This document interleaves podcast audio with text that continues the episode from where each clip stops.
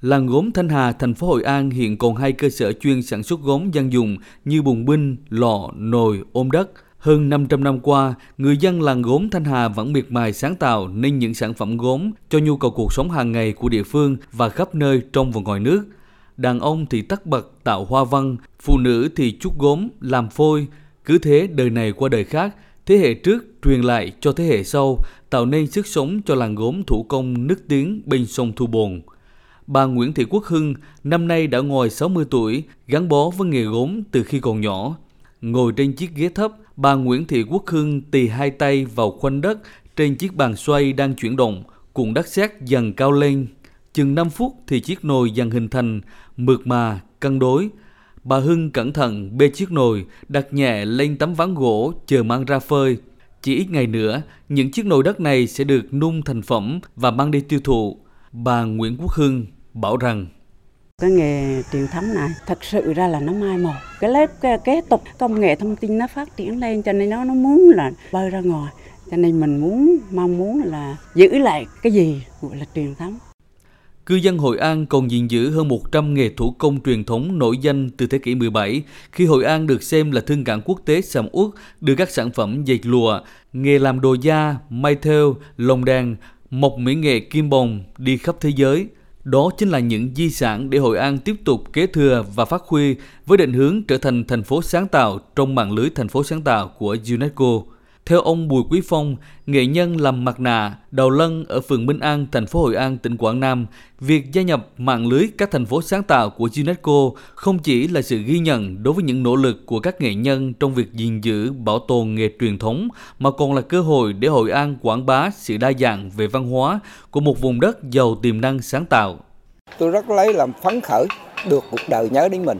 Mỗi người có một cái tay nghề cùng góp vào với cái thành phố này có lần à, lần gốm lồng đèn rồi mặt nạ, tơ tằm và nhiều nghề khác. Mỗi người chung một tay vào để cho hội an của chúng ta phong phú về hình thức, đậm cái bản chất riêng của nó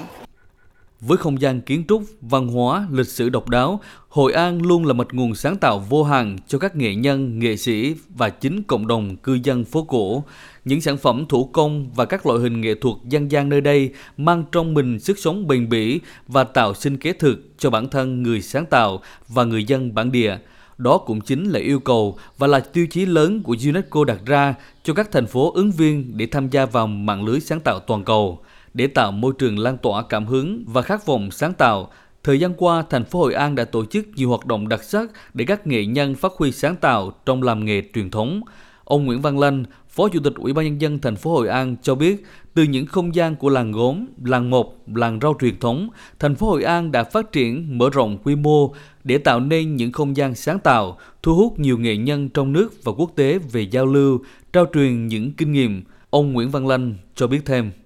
chúng ta phải cam kết và chúng ta sẽ làm cho được là ít nhất ba cái dự án chương trình mang tính địa phương hoặc là quốc gia. Đồng thời phải cam kết thực hiện cho được ba cái chương trình liên quan đến sáng tạo trong lĩnh vực thủ công nghệ thuật dân gian mang tầm quốc tế. Đây là một cái cơ hội để Hậu An có thể vươn mình hòa nhập cùng với thế giới mạnh mẽ hơn nữa. Năm 1999, đô thị cổ Hội An được UNESCO chính thức công nhận là di sản văn hóa thế giới. Trong 24 năm qua, chính quyền và người dân phố hội luôn nỗ lực bảo tồn và phát huy các giá trị của di sản để xây dựng thương hiệu của thành phố văn hóa, du lịch và sinh thái. Thành phố Hội An, tỉnh Quảng Nam đã hoàn thiện và gửi hồ sơ để được bình xét trở thành thành viên của mạng lưới thành phố sáng tạo toàn cầu của UNESCO trong lĩnh vực thủ công truyền thống và nghệ thuật dân gian. Nếu được xét duyệt thì sau thủ đô Hà Nội, thành phố Hội An sẽ là địa phương tiếp theo của Việt Nam vinh dự nằm trong mạng lưới này. Theo ông Nguyễn Thanh Hùng, Giám đốc Sở Văn hóa Thể thao và Du lịch tỉnh Quảng Nam, việc gia nhập vào mạng lưới thành phố sáng tạo toàn cầu giúp thành phố Hội An xây dựng chiến lược căn cơ để kế thừa hiệu quả những sáng tạo của tiền nhân và tiếp tục sáng tạo hướng tới sự phát triển bền vững gắn với phát huy tài nguyên thiên nhiên và bảo vệ môi trường. Cơ hội để cho Hội An mở ra các hướng hợp tác với lại các cái đô thị